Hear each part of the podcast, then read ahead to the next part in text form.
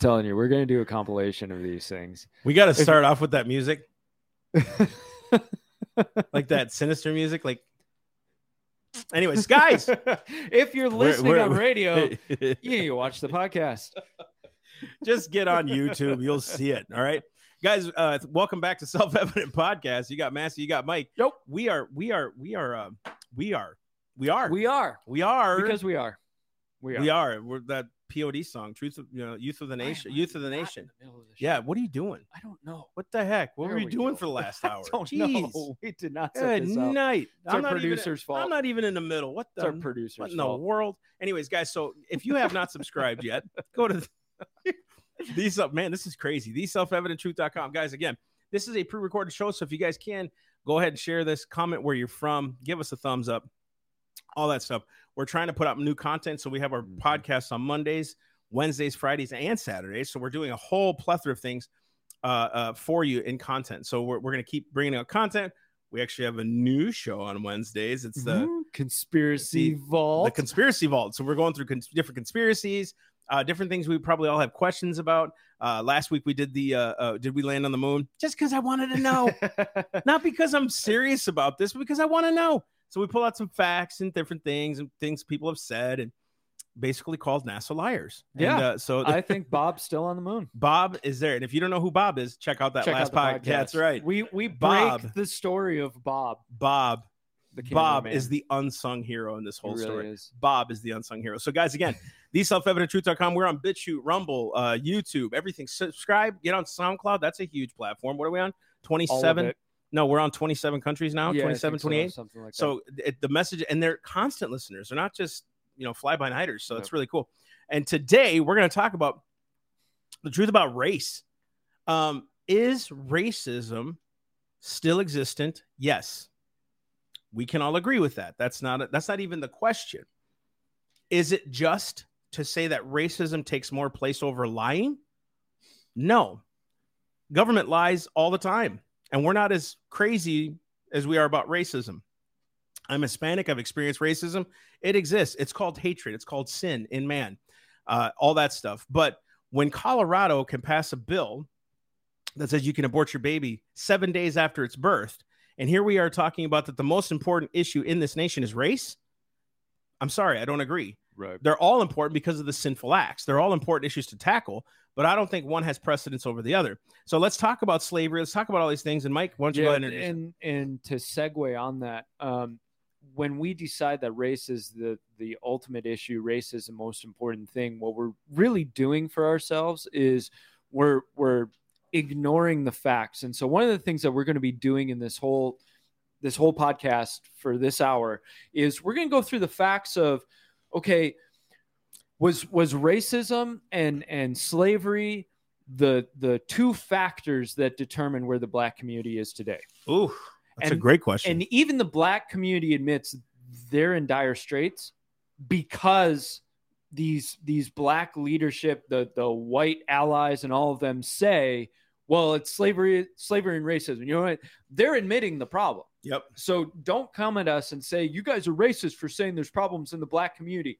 you admit it through your own action. Yeah, and they do through omission too, and then they admit it through their confusion yeah that w- the government created fatherless. pa- That could be true, but the fact is, you still have fatherless communities. right Okay, how do you rectify that? This is what we're saying, church, black, white, Hispanic, whatever. We're, we shouldn't even have a color when we're talking to Christians. This is not even about that, right? But people in the church, we should be the ones preaching against this. That if government is doing it, it was John Adams that said that the pulpits need to preach the issues of the day, right? And so if the issue is this whole narrative of fatherless homes, which to me is a greater sin, you know what I mean? Why aren't we talking about that? And if government is actually doing that, if it's government, why aren't we preaching about that? Right. You know what I mean? right To, to, to go after these issues. And one of the biggest things that, uh, especially the left progressives, point to is saying this this was great for the black community is Civil Rights Act, um, the the expanded welfare state, all of that. Uh, that's going to be kind of the focus of this whole. You know what's funny? Listen to that. That Huh. that that welfare was great for the blacks. right? That's really what they say. It was great It- for the it African really American. It was. It was. So you're so saying, needed. yeah, you're saying that they can't do for themselves. That government needs to be there. Oh my gosh, guys, that's what drives me nuts. buckle up. And and that's one of the things that we said. Look, um, what frustrates us the most is that the black community has so much potential. It's the progressive policies that have been put in place that have devastated the black community. One of the most devastating, and this is our our lead into this whole thing, was Lyndon B. Johnson's Great Society program. Yep. And we're going to cover LBJ because you got to understand the source of the policy, the source of the issue. A lot of crap happened during LBJ's time. I mean, others too, but LBJ was uh, a, just a weird. Yeah, yeah. Look at his. Just look at his. You know, look at his face. I'm kidding. I'm kidding. it just says Just look at his face. Well, and I, I think it's important to know the man. I mean, if we're going to point to these these progressive policies as being exactly what we need, Yeah. with I'd like to know the source and understand the the motive behind the source. Sure. Uh, because that tells you a little bit about whether the, the programs were well thought out and doing what they need to do. Or if they're constitutional. Right. Well, and that's that's The question of the ages, right? right. Which I think people would know how both of us feel If about and, that. and and if and if do you think the founders didn't know what they were doing? That if government was going to provide for the people, it wouldn't make them paupers and servants. Then that's not what they wanted. They wanted free, liberated men to rule their own houses the way they should. You know what I mean? Correct me if I'm wrong. Um, wasn't it Davy Crockett where the Yes. they were going to I'm glad you brought that up. they were they were going to Pass, uh, pass a, a law or something or or pass a, a donation to a woman, right? yeah, from the treasury. from the treasury. yeah, Yeah. and I, I'm, I'd have to do more story story digging, but I've I've heard the story many times, and forgive me, I wish I'd have brought it here.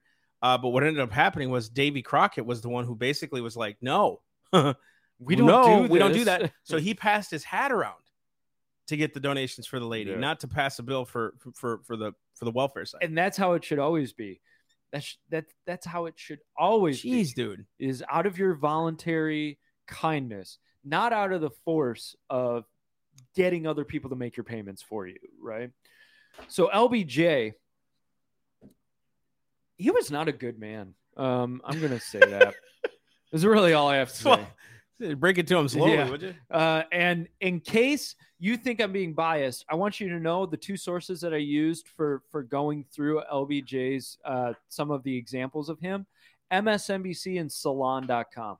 If you have not, and we're not encouraging you to go to salon.com, but it's pretty nasty. Yeah, it's it's It's disgusting. it really is. it they're is. they're the ones who defended a pedophile. so- Yeah, yeah, yeah. They're so we're using them, right? It's like using wickedness to show to, wickedness. to well to show wickedness and justify righteousness. It's crazy.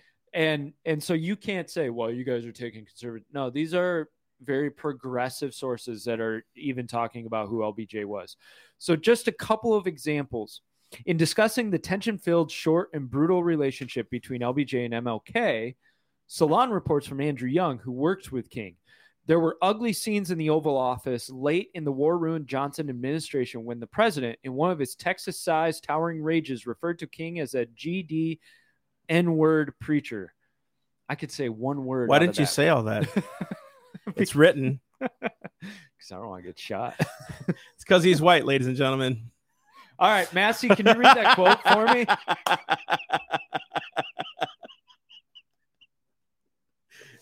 I can put you on the spot. oh man, Uh, it's literally written out almost fully, and it's like yeah. I, I didn't know if you were gonna say it. I was like, oh, I'm No, waiting, I'm waiting, no, I'm no, waiting.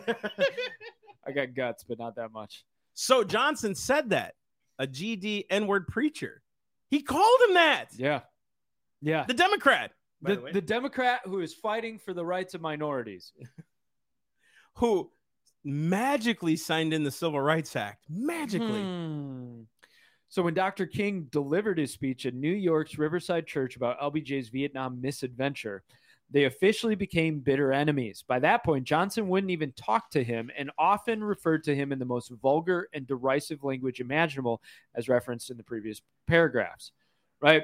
Uh, King, everybody saw King as having pure motives, right? Noble, Yeah, yeah. Not perfect, but Not sure, perfect. noble. but but it, clear conscience in what Sure. he was doing. Sure. LBJ, everybody saw Agreed. as is motivated derived merely from his desire to create a contrived presidential legacy. So he would talk about how the legacies of Washington, the legacies of Lincoln and and Franklin Delano Roosevelt, Roosevelt which I don't Yeah, that's not a FDR's got his own. to me. Yeah, FDR's got his Um, own mess.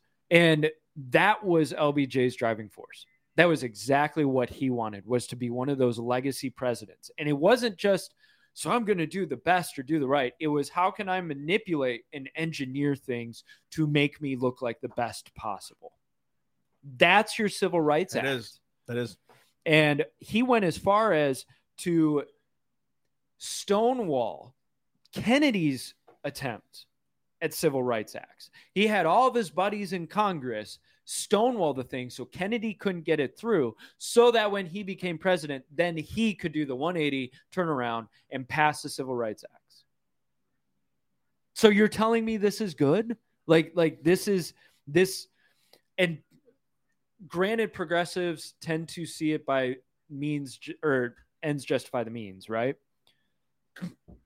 What that was? I was like, I was like, what was that? It was my hand. I'm sorry. But I I really I really get concerned about when somebody's putting forth a policy or or a, a directive, but their heart's not right about it. Yeah, but that proves the the power of man. This is. Ah, this gets it. It, it kind of becomes re- rhetorical for us to say. Do you see the importance of the Constitution? Putting it in the hands of one man, which was never intended to happen, right? Mhm. Granted, the Civil Rights Act passed through Congress, whatever, right? But then one man claims the victory, not the people, No. not the Congress, not all that stuff, right? It's one man. And that's what happens when we put one dude on a pedestal, right? Washington was a great man, not because he was a good president, but because his character was that of a good man. Mm. Adams, good man. His character was he perfect? No, wasn't. He had his flaws as president too, right? Washington said was said to have uh, uh, Hamilton had his ear. You know what I mean? Hamilton was a warmonger, so it's like they all kind of had their flaws, right? But the conduct and the character of the man is what made them the men. It wasn't them being president that made them good and noble and righteous. And the people were the ones that got the victory when it when government ran well within its bounds. It was the people that were free and liberated. That's what happens when we put man one man on a pedestal. And I'm, I'm glad you point that out because if you compare Washington to LBJ, because everybody will say, well, Washington was flawed, he owned slaves. Let's get into that. Yeah. Yeah. However, nobody questions Washington's heart. Nobody questions his character, his morality. It just doesn't happen unless you point to, well, he owned slaves, so therefore he's an evil, wicked man. The difference between him and LBJ is there is a, a litany, a massive body of evidence that he was he was not a good man. Yeah, yeah, yeah. And it's hard to it's hard to argue culture. You know, when Washington had slaves, that was the culture of the time. Not justifying it, but that's just what it was, right? And then nobody knows, but in Virginia, he had freed them when his I think it was his first wife died or something like that. He had to inherit them, and then Yeah. he ended up freeing them. So like, there's all these things that happen too that we don't ever hear about, right? He was just a slave owner, guys. That was culture of the time. That's just everybody. What nation didn't have slavery? Right. That's just what it was. Nobody's saying it was okay, but that's called national sin. Look at okay, let's turn around. You who are saying, "Oh my gosh, I can't believe they're justifying Washington." Tell us some national sins that you think are national sins right now, especially you in the world. Don't aren't you guys the ones saying right now that oh my gosh, the LGBTQ community is the one under terrorism. They're not treated equally and fairly. That's a national stain, right? You may believe that. I don't. I don't treat mistreat gay people, but y'all think it's that big big of a deal that we got to push it on little kids. I think that's a national sin that you're trying to use school systems to push gay agendas on kids and transgenderism. I think that's I think a national sin is abortion. When New York can pass bills the way that they do and aborting babies after they're born, Colorado, right? These kinds of things, California. I mean, that's wickedness to me, right? Wickedness is uh, here's another national wickedness that the federal government has become as big as it is. That is a national stain. That's a national sin. And we're turning back and looking at them and saying, we're more righteous than them. Get out of here. Get out of here. You have no right to speak against them when you you yourself know, you yourself know that within you dwelleth no good thing. The Bible says. You have no right Accept Christ. And if you do have Christ, you know what you have? It's something called compassion. Dude, I was not there. I don't understand what it was like back in those days. I can't just call out the wicked, but praise the righteous. That's what we got to do. You know?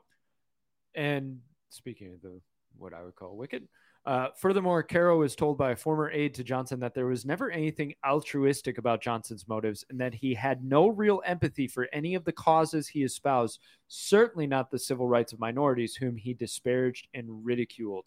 Uh, there's even conversations of how he treated his driver. Um, he wouldn't call him uh, any human names, he called him disparaging racist names. God. Yeah, it's so I, I I wanted to cover LBJ first just for you to get a, a little glimpse of who this guy was, right? Because this is our history lesson for the week. Did you You gotta understand this. did you read that line where he said, I'll keep them voting 200 No, years? No, I didn't. You got to read it. You read it. Okay, so smart man. So, um, one of the many statements uh, that the that demonstrate the demonstrate his personality or demonstrate who he was. I just want you to hear this. Uh, and this was this is actually recorded uh, in explaining why civil rights bill had to be had become so important for him. Here's what he said about it: "I'll have them n words voting Democratic for 200 years." When this is passed, they'll they'll love me so much they'll be voting Democrat for the next 200 years. He was right. Was he right or wrong? Now, you know what's really cool that the media isn't showing you? Hispanics, blacks, whites are now turning to the side of righteousness in the Constitution. Yeah. They're coming out in droves now, guys. Churches are standing up. I can't remember where it was. We just shared it on the Self Evident Truth. Pastors, 50 pastors ran for local office. Yeah, we just shared a big article about that. Um, if you guys not, uh, not not gone on there, go to Self Evident Ministries uh, Facebook page, Instagram page. We're all we're all over the place, and I'll, and I'll, and I'll show you real fast. So so you, you don't think I'm lying to you. I know we got to go, but just just no, give me a you're second. good. You're good. Just I give me a second. curious where we were at. So so I want I want you guys to see this. It's it's a few posts down.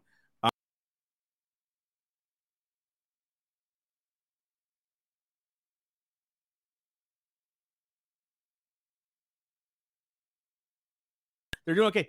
50 pastors run for local office in North Carolina to restore righteousness. 50 pastors run for local office in North Carolina. 50 pastors. 50. Whether they all win or not does not matter. You It means that 50, 50. stinking pastors in North Carolina saying they they want to restore righteousness in the public square. 50 pat listen to that. I just guys, if you don't think wickedness can be absolved, if you don't think that, I hate this website. It's got all these pop-ups and now I just went to another thing. Um, it says, uh, just real fast, they want to restore righteousness in the public square. It says our goal is really 20 pastors in 2022 running for local office, but 50 of them stood up and said we want 22 of them to really win, but Yeah. 50 of them did it. 50. What if Martin County did that? right. 50 ministers of the gospel saying we're going to go run for public office. Looks like the hot button's on me right now as a pastor. You as a pastor, right? No. 50 listen just dude can you grasp this 50 leaders of of, of, of churches said we're going to stand up and go run for local office we're going to run for public office And and you guys need to shout that from the rooftops. golly pastors and other churches have to hear about this and say, "Oh, why aren't we doing this?" Right? It starts somewhere, and those fires grow. Now's your chance. You should take that Oh as all encouragement, and you should blow that from the rooftops. We've we've posted it. Share it. Share it. Get it out there. And, and I sound like a broken record, but it's because the, it's so simple to press click. yeah dude and what if that encourages your pastor to say man it's finally time for me to get involved 50 pastors did it in north carolina it's north carolina we're talking about There's no reason No pastors reason. can't wake up. no right? reason So let's get to some of the stats. Did the Civil Rights Act and the Great Society program really do what they say it did or No. intended to do? no Has it, let me just ask this Has it really brought the black community to a better spot than where they were? no No. And, and, so immediately the reason trotted out is well slavery and racism. Isn't it funny that the programs failed, but we'll blame racism so that way we don't have to worry about whether or not the programs failed. Because if we admit the program's failed, then all of a sudden we have to say, well, then why are we still doing these It's programs? like the new Speaker of the House for for last three four years through coronavirus. Everything is racist. There's like clips of her saying it's racist. Fox News is racist. The right is racist. Racism will always be racism. She gets up when she gets nominated as Speaker, uh, the, The press press secretary. secretary, and she she says, "I am a black immigrant gay person." Right? Yeah. all three of those because of the advances that have been made in our nation right? Uh, so i'm here. It's like but you just said racism. Yeah. but you just said there's no way we could but you just you know what i mean? Right. they they do this is where it gets you can't keep crying that word and people aren't going to feel it anymore. You're you're crying wolf at this point. That's, uh, I think, one of the reasons everybody thinks Colin Kaepernick is just a laughing stock at this point. dude antonio Ant- go ahead i'm sorry He, he, uh, i'm sorry you know, he, he called the NFL a slave market, Yeah. being poked and prodded and pinched and all of that. Yet now he's, he's begging for a position back. He's, he's saying, look, I'll, I'll take a backup spot, man. I'll earn my, I just let me back in. What slave was raising his hand going, Can you bring me back to the slave market? No, I, I know you took my chains off, but I just I really want to go back there. Yeah. They're slaves. And they're all most of them millionaires. I mean, there's some who not aren't for sure, Yeah, but most of yeah. them millionaires, right? But Antonio Antonio Brown came out and said this dude got all these favors and money from the league, and it was no longer about the issue. It was about position. So he took a Nike deal, he took all these things. Yeah. If it was really about the issue, he wouldn't have taken none of that corporate money. No, He said he became corporate. I was like, good for you, Antonio. Good for you. I mean, I'm glad for real. that. I mean, I'm not saying he's the most, you know, he's got his issues, but it's like He was right. he's right. I, I think you, you can't keep crying this narrative, right? And then be BLM and go buy. Didn't they just get Crying the busted? narrative to the Right, to the but bank. didn't, but didn't they just like got busted again? They they were giving Yeah. money to family members. They were giving. Yeah. Did you not think this was going to happen? Wh- what a what a sham what and, and a scam you al sharpton jesse jackson these people are making bank off misery the, al sharpton will never come out and say we won we're good That's exactly it. he'll never That's come out and say that That's exactly he it. cannot He can't because then it destroys their credibility. It destroys Right. everything that they stand on. Right, everything that they're doing. It's like uh, pharmaceuticals. You notice that nothing's ever fixed. no Nothing's ever no. cured. The the drug cures the thing but causes side effects so you better get another drug That's to exactly cure those it. side effects well that causes a couple other side effects so get another drug all of a sudden you're on five drugs So nothing's ever fixed through government. No. it's it only adds it's, problems it's only appeased, but then it adds another problem because we're running out of money, so it creates inflation. You know what I mean? Oh, this Yeah. is crazy. So let's get into these stats because this is something that maybe you you haven't been able to put words to on how to how to argue this, how to talk about this with family members over Thanksgiving because of course you're going to Yeah. be the one to bring it up, right? Please don't. I know I know liberals like you need to bring this up at Thanksgiving to get back at your Trump. Just let family be family. You don't have to get divisive. Could you just, Just- not yeah, have some turkey? right. Don't be Put a- in the comments have some favorite turkey. Thanksgiving have food some, have some turkey. Don't be a jerky. Okay. so That was stupid. a lot of this information I got from Thomas Sowell. So if you have questions or debates with the data, bring it up with Thomas Sowell. That's right. Hey. a black man, by the way. Oh, yeah. Just, just to throw Yeah. that out there. Him and Walter Williams seem very intelligent, very successful, very well established. Yet not they're liberal. not part of the liberal machine. They're not liberal. Hmm. They may be liberal in the classical sense, Yeah, which is a good liberal, but Yeah. like, they're they're not progressives. Go figure. yeah. So Sowell reports New York Times New York Times writer Nicholas Kristof asserts that there is overwhelming evidence that centuries of racial subjugation will still shape inequity in the 21st century. He mentions the lingering effects of slavery. This is the argument that they all use is that slavery and racism have put the, the black community in the position they are today. So what we have to do is decide does the evidence show that they were improving Good point. and they got worse or it's continually gotten worse? That's what's good. what's going on Right, right, right. If it's going to continue, didn't, shouldn't these programs have worked already? right Over the last 50 years? so stop for a second this means that if the civil rights act and welfare programs were effective they would have increased the progress of the black community right remember this question throughout this whole podcast Remember this. So Kristof cites a study showing that counties in America that had a higher proportion of slaves in 1860 are still more unequal today.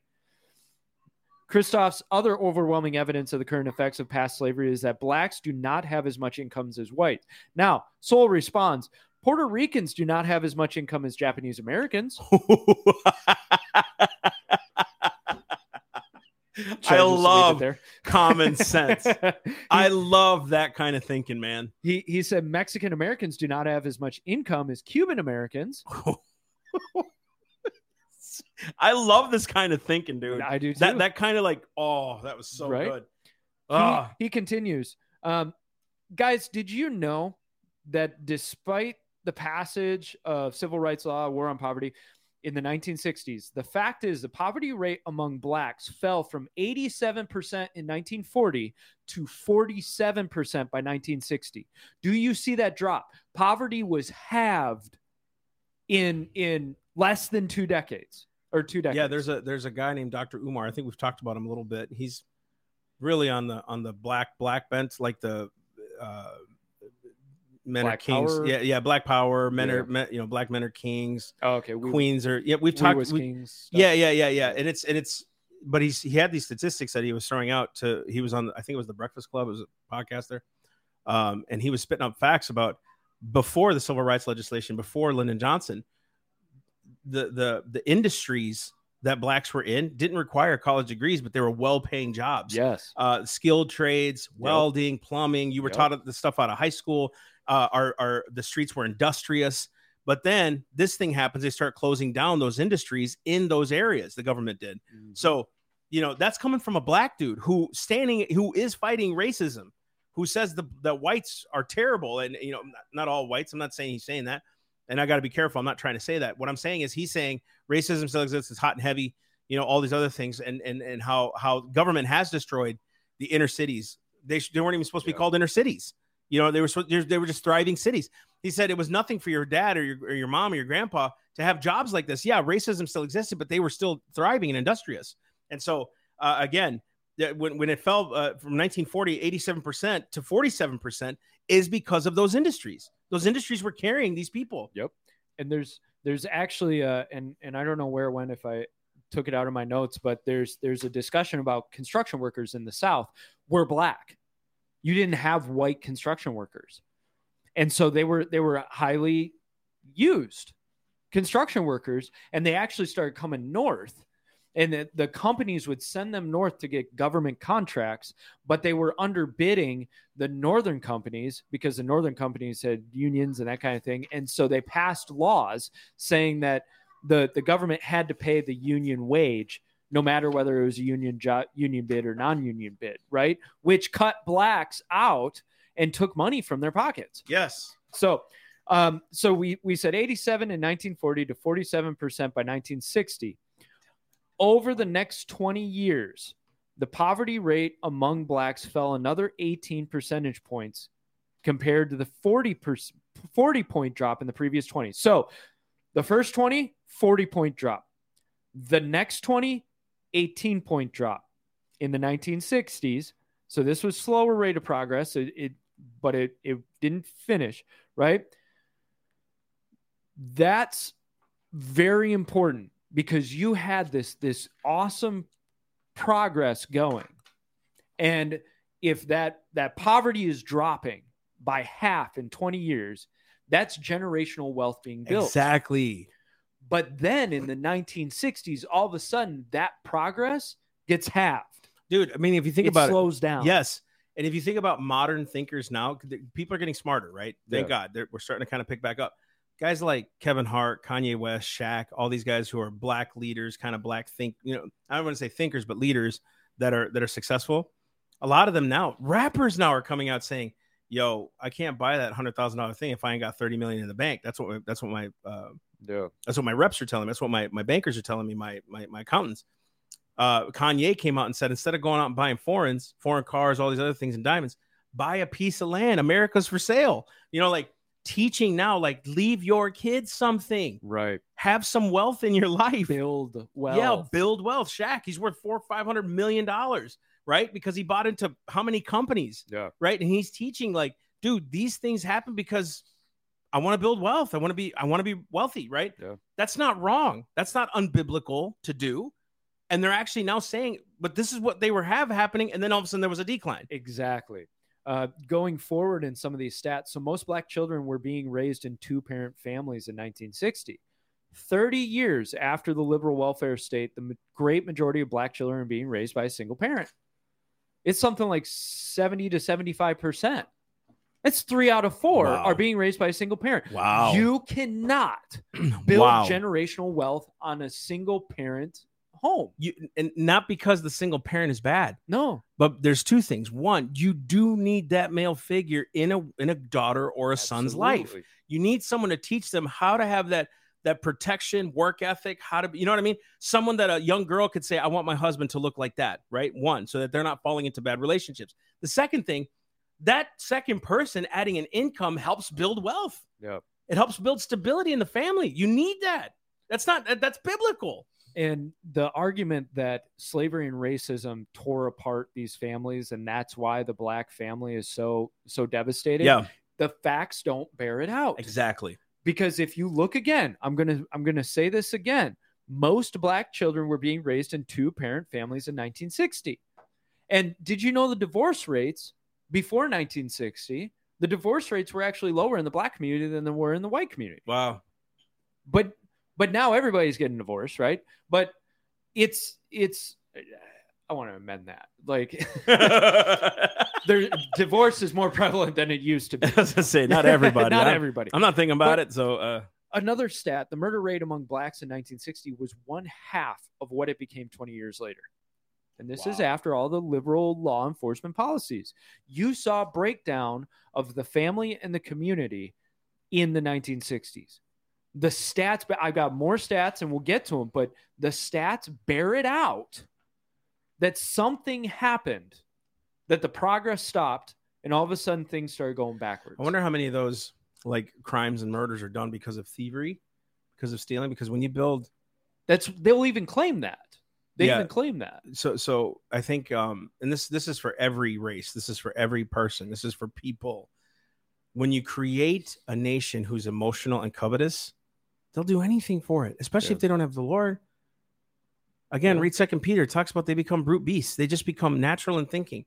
That in, in that context, I was talking about Christians who leave the faith, or not even Christians, but people who know the morality and don't have it. Right. Well, when they're raised in church as kids, all of a sudden, when they get older, they're like, "Yeah, screw it." They become covetous. Then they start doing these things. It's just how our society is being raised right now. And Sowell talked about like the housing projects. People always argue, well, it's because they're living in the projects. Did you know the projects were actually they used to be something that people people had pride in their projects. They they had pride in their community. Mm-hmm. And Sowell claims public housing projects in the first half of the 20th century were clean, safe places where people slept outside on hot summer nights when they were too poor to afford air conditioning. This was before admission standards for public housing projects were lowered or abandoned in the euphoria of liberal non judgmental notions. It was before the toxic message of victimhood was spread by liberals.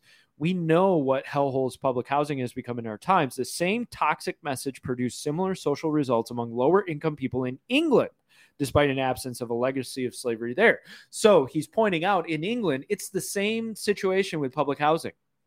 So you can't say, well, it's purely a racist thing. That's why public Right. housing is so bad here in the U.S. Right. Now, what about slavery? Racism caused slavery. Slavery has existed for all time. Yeah, this is like not a new concept. Like matter of fact, it's existed even before the New Testament. It's, it's very uh, early. very in the Bible. early. Very early. That's just a common thing. Every civilization has had And nobody is just nobody justifies it. We No. all know it's an ill. No. Nobody's saying that, right? Because even God's children were, were were created as uh, uh, not created, but they were led into slavery a lot of the times, and God bailed them out, right? So it's not the issue. The issue is slavery has always existed. It is not America exclusive. No. And in ancient times, you you enslave people near you, right? So so it this this race thing is very recent, and and there's actually a, a good reason for that. Not a good reason, but a, a valid um, explanation for why racism grew in this whole slavery situation. Ancient times, you enslaved people near you, right? The Europeans actually enslaved the Slavs. Where do you think that name came from? Enslaved the Slavs before they finally started going to Africa. Now, mind you, the Ottoman Empire was was almost well, I shouldn't say almost all, but a big number of whites as well as Africans. The Ottoman Empire was a massive slave market, very organized. They were brutal though. They were absolutely brutal to their slaves. Not that we we weren't brutal, but Somewhere. in, in degrees, yeah. Ottoman Empire was a lot worse. Now, one of the issues is the the ethos of America was all men are created equal. It's hard to justify your sin unless you find a reason to clear your conscience, so to speak, and Exactly. justifying the sin. Exactly. So what they said was, "Oh, well, they're a different race. They're they're not human, basically." You dehumanize that way. You can just. It's the same thing with abortion. It's not a baby. It's a fetus. Dude, Hitler did it with the Jews. He Yep. dehumanized them, right? Uh, Stalin did it with his his follower, Pol Pot. It was the princes versus the paupers. You know, the the serf and serfdom, right? Like, uh, the, what is it? How, did, how does that go? Uh, serfdom and feudalism. uh, you, you know, but it's like it's like the prince and the pauper, oh, basically. yeah, yeah. yeah so like it's it's you dehumanize people it becomes the the launch pad for you to rule them if you dehumanize them and it's a constant thing this isn't again this isn't anything new that phrase all men are created equal what if we did this what if we turned it on its head and said it was thomas jefferson's vision along with all the others to speak life into this country we believe all men are created equal we don't see it now but it will be we can do this Yeah. right the vision was we can absolve this crap we can make this a new nation. We could do something that's never been done before. That the start and the inception of this nation could be free from slavery. Now there was a compromise and stuff like that, but dude, what other nation did that? What other nation at that time was saying we need to free all people, make all people equal because God said we're all equal? Name another nation. We had the guts to do it. Now, have we failed? Of course. But we were the ones with the vision, right? How come we're not? You don't see Christians going over and protesting Rome and Italy for saying you persecuted Christians oh. for years. You led them to the slaughter. You threw them in coliseums and destroyed Christians. Why? Because it's not there anymore. Because yes, dude, there's Christians. There, there are people that hate Christians everywhere. We're not talking about how bad China is to Christians, or Iran, or Iraq. We don't talk about it, right? You don't see Christians protesting, right? Not that I'm saying they should or shouldn't. What I'm saying is they're not doing it. Why? Because we're looking to reform society. So instead of, I'm going to make a bold statement. I believe for a lot of p- people, blacks, Hispanics, whatever, they're using the racism card for a platform. It's to get their name. It's the moment you ticket. the moment you cry racism, the mo- it's like Republicans. I'm endorsed by Trump. Bam, puts you right on a pedestal. I'm America first. They're using all the buzzwords, right? Because that's what people understand is the buzzwords. Because in this society today, we don't look into anything anymore. We just like buzzwords. It's called tribalism, right? So racism has become the platform and launching pad for many. They don't even know what it is.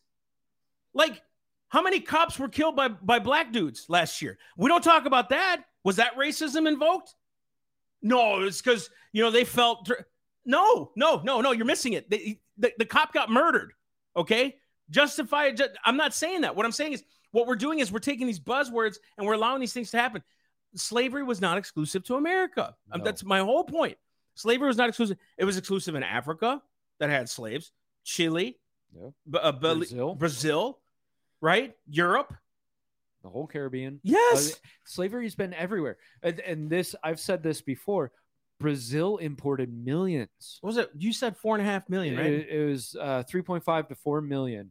The U.S. 300,000. I was like, yeah, Yet, yet it's our original sin, and nobody ever mentions nobody. Brazil. Jeez, nobody talks about the the the indigenous people that were here before, that were enslaving people, that were Yeah, hurting their own, co- enslaving that, each that- other, that and, were slaughtering their own, co- you know, their their their their other tribes and the colonists and the colonists. We- we nobody talk talks about about, that. that. nobody. So the difference between income between Western Europeans and Eastern Europeans is greater than it is between blacks and whites in the US. You can't tell Can't. me that slavery and racism are the sole reason that the community is in the condition it is today. Wow. Great point. Now, if slavery were the number one cause, thank you. I had to sneeze out the crap that I'm getting from. He's getting rid of wickedness, Yeah. Lord. Yeah. Thank you, Lord. So slavery would have put them at the bottom then, right? Hispanics have a lower per capita than blacks. Mm. Sorry, What are guys. we doing wrong here? Sorry. We just Now- weren't, we weren't on the ball. Hispa- Hispanic household and families have higher income than black household and families. Why? Hispanic families are larger.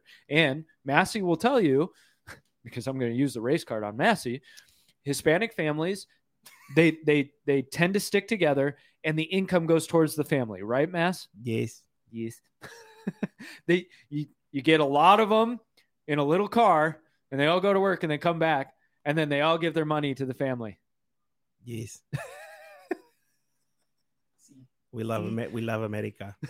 We love this country. That's bad, but it's true. I was raised that way. Uh, you know, when I was living at home, you know, uh, Your for- money wasn't your own. No, right? man. I started working uh when I was 14. I was doing some like early morning bussing, you know, like Dude. fixing cleaning tables and stuff like that. It was allowed back then. Shows you how old I am.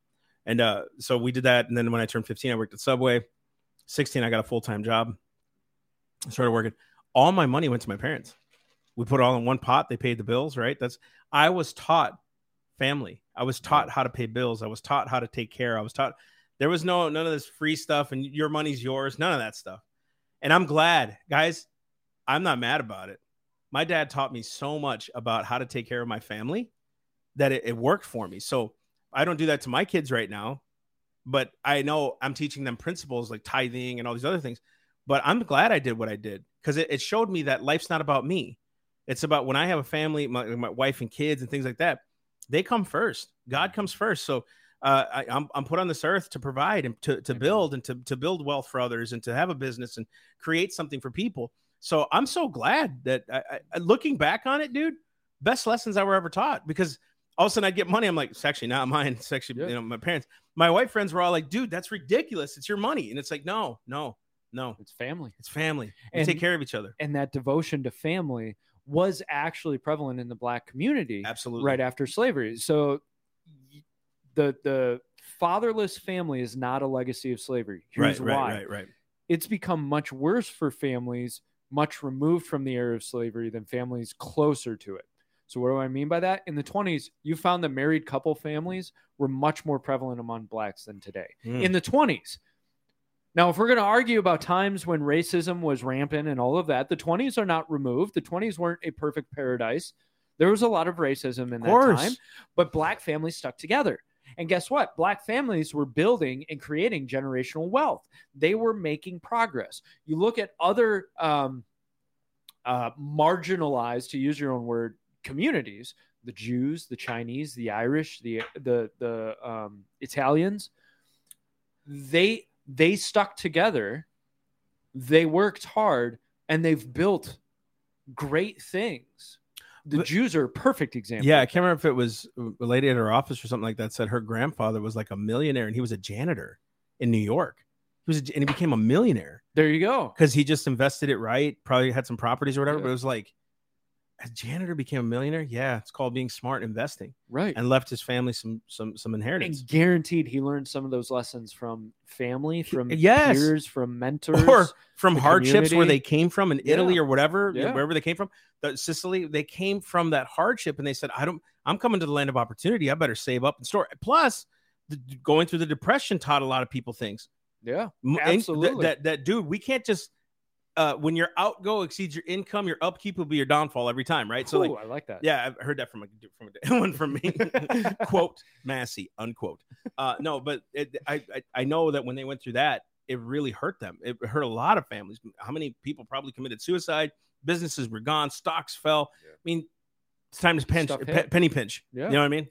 And blacks in the 1930s actually had a lower unemployment rate than whites did. Oh, That was in the 1930s. Again, a time of massive racism, much closer to slavery, yet they had lower unemployment rates than the whites did. Their families were more intact than the whites were. They were making progress. And you saw that progress between 1940 and 1960 when they halved the poverty rate. As they were building and establishing themselves into industries, which take several generations to really start to take over an entire industry, they were doing that. They were making the progress. What makes me so mad about what happened in the Civil Rights Act and the, and the welfare state is you just killed their progress because what happens is all of a sudden you gave them a reason to not keep being industrious and work hard. Exactly. And Get- not just blacks, everybody. yeah, but even the welfare state's happening now. Remember, Yeah. look how many jobs are available now and people won't work People because won't work. because they're getting the money from the government. Right. so the welfare state moved forward as well as that mindset grew because there is no stigma attached to being on welfare. That's important too. Oh. You didn't see that in the Asian communities. Why? Because there was still a stigma attached to taking welfare. No, you work for what you get. You go to school. You go to college. Create a business. Something. Do something. It's yours. and now Asians outperform whites. That's funny about Mexico, Asia, you know, like parts of Asia, you know, Japan, whatever. A lot of those little side businesses that you see walking up and down the street, they're taught go make your own money. So they pop up little stands, Yeah. make their, you know what I mean? yeah, make it's, your it's ingrained in them to like, Hustle. Yeah, exactly. Hustle. Go make your money, be Yeah. industrious, go be an entrepreneur, that kind of thing. Mexico, same thing. A lot of these houses in the front, they have like little shops. Yeah. People come in there and just buy stuff. That's how they make money. You know what I mean? You're taught that. and and you're taught that in lands that it's much harder to to uh, propel yourself forward through that process so then they come to america and they have that same mindset of hustle and grind and all that Yes. america is a land of opportunity so then they really do grow generational wealth they they really get themselves out of poverty capitalism has brought more people out of poverty than anything else by far bar none uh, let's go to graph one because let's talk about illegitimacy so illegitimacy is Graph a- one? Graph one. Slide one. There we go. Now notice the graph starts in 1964. Notice that. What happened in 1964? Civil Rights Act. Hmm. Imagine where those numbers Well- would be 100 years before that. Or, or sorry, 50 years before that. Heck, even 100 years. Notice the increase for all of them. Notice what happened in the black community. Isn't that line much different from the Hispanics and the whites? And the Asians mirror the Hispanics and the whites. Asians are probably more flat line than whites are. Notice that explosion. Today, blacks are over 70%, Hispanics are over 50%, whites are around 30%. So what happened was the the income, the lack of income in the black community, they were susceptible to the messaging of the welfare. And guess what? The welfare messaging was pointed towards the black community. LBJ proved that. He proved who he was going after. Which you know what's crazy? You got to wonder like why the blacks were so targeted because like Margaret Sanger and you know all these Yeah. guys like it was that community that was super heavily targeted. You know what I mean? Yeah. To, to to be stopped or whatever. It's like, gosh, man, what was it, Lord? You know what what happened there? Because we're not saying it's illegitimate to say that racism existed or Yeah. exists. We're not saying that. But we're saying, look what happens when government gets involved. It gets worse for you. I've I've wondered about that, and I kind of wonder if there's like a spiritual aspect to the power of the black community, because Oh, you geez. know, like like the faith of of the solid black church is is They move mountains, dude. right. They move mountains. So I, I've always kind of wondered if it was one of those things of like Satan has attempted to keep them mired and and held down because as a community, as a people, like that power of faith. I mean, the let's be honest, the European church is, is, is kind of drab for the most part. I mean, and, and you look at we have our pockets, right, and everything. sure, sure. Uh, but but you look at Europe today, the church, there's not a whole lot of life. Yeah, virtually non non non non-existent in, Right. in a lot of ways, right? Um, yeah, I, I will agree. And and if you're really honest with yourself, the the the amazing accomplishments and talents of those like George Washington Carver and all these Yeah. guys, like you know Frederick Douglass's, dude, Yeah. they they're great minds, great thinkers, super talented. Um, and and and yeah, I mean, every time I've ever set or stepped foot in a church, that was predominantly black is dude they you walk out of there going man I like i said mountains. yeah like second samuel man I, by my god i'll run over you know leap over a wall and run through a troop it's like dang you know So let's go with a little more stats. There was a dramatic increase in blacks with college and post postgraduate education preceding 1964. So prior to World War One, fewer than 5,000 college degrees had been granted to blacks in the history of the U.S. By 1935, that had increased fivefold. By 1947, black colleges alone granted in one year more degrees than blacks had ever received in all years prior to the First World War. Now look at how education is treated in the black community. And I'm, I'm going to be honest because I've, I've, I've heard this personally. Education in the black community is treated as being white. You're trying to be white. That's your number one way to cut yourself off at the knees. yeah Yeah. agreed agreed Like education was moving forward. They were they were they were beginning to perform, right? The rise of blacks out of poverty was greater in two decades preceding 1960 than that of following, and education was major in this, guys.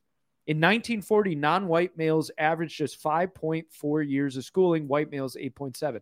Over the next two decades, the absolute amount of education increased for both, but the gap between them narrowed.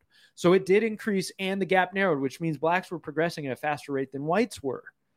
1940, the difference in schooling between black and white males, 25 to 29, was four years. But by 1960, that had shrunk to less than two years. come on dude they were getting They there They were getting there. This is what drives me nuts. That, that the whole welfare, Civil Rights Act, all that. Now, the Civil Rights Act, as far as discrimination and all that, let's have that conversation another day. This stopped them in their tracks. And that's why we're throwing you guys all of these stats, is to show you it stopped them in their tracks. They were making progress. Yeah, I think too, because it was like telling uh, government telling the people you must do this now instead of just letting them do it. Now, should we have stopped murder? Yeah, that's a whole other conversation. Of course they should have. Of course, there was elements of this that were hugely needed. I, I understand all that. I do. But overall, it has this whole welfare state stopped. A lot of communities, and now even now the, the Latin communities fallen into it, you know, Yeah. for a little bit. They they start- it's like not not not for many. You know, there's a lot of lot, lot of my brothers. You know what I'm saying? Now my homies. Rancho. No, I, I'm I I did not grow up in the hood. I grew up in Sleepy Eye. I, North Sleepy Eye represented. No, I I know my family worked as migrants. A lot of those, but the overall welfare system is destroyed. Uh, minority Oh, communities. Yeah. In 1970, so you may say after the Civil Rights Act welfare, you know, what were the stats then? By 1970, the poverty rate among blacks had fallen to 30%. Okay. Yeah. So it went from what? Uh, 47 to 30%. 47, So about that 17, 18 17, 18. 10 years later, with affirmative action now put in place, poverty rate among black families had fallen to 29%. You you- in 10 years you dropped 1%. What happened, guys? We put all these policies in place. We put affirmative action in place. Even if you attribute this 1% decline to government policy, it doesn't compare to compare to the dramatic decline in poverty among blacks when the only major change was the rise in their education. That's a big difference. It's true.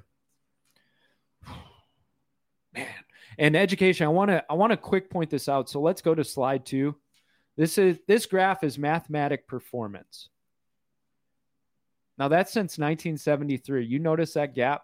That's reading. this is this is reading? Yeah.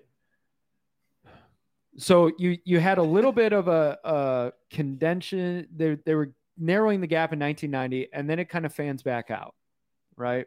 But you notice the stats that we were given before of educational performance years of education were getting better and they were narrowing the gap. And now it seems like yeah everybody's about the same for the past uh, that's 30 years of representation Yeah, and that's that's 2004. yeah That was back when uh, the the goals 2000 and all that stuff was starting to come out. The No Child Left Behind stuff. yep So like even if we were to do scales now, sta- like um stats now, what are you basing it on? Yeah. How well they can read, you know, transgender stuff right and understand. I'm serious. no you're right or actual critical thinking type material, which And- was back then. and, know? and the education system just as a side history was modeled on the prussian system which the prussian system was Yeah. build soldiers build uh, uh, a fully submitted citizenry for the power of the state Yes, the not government. critical thinking The government run school system from the inception, government run school system from the inception was demonic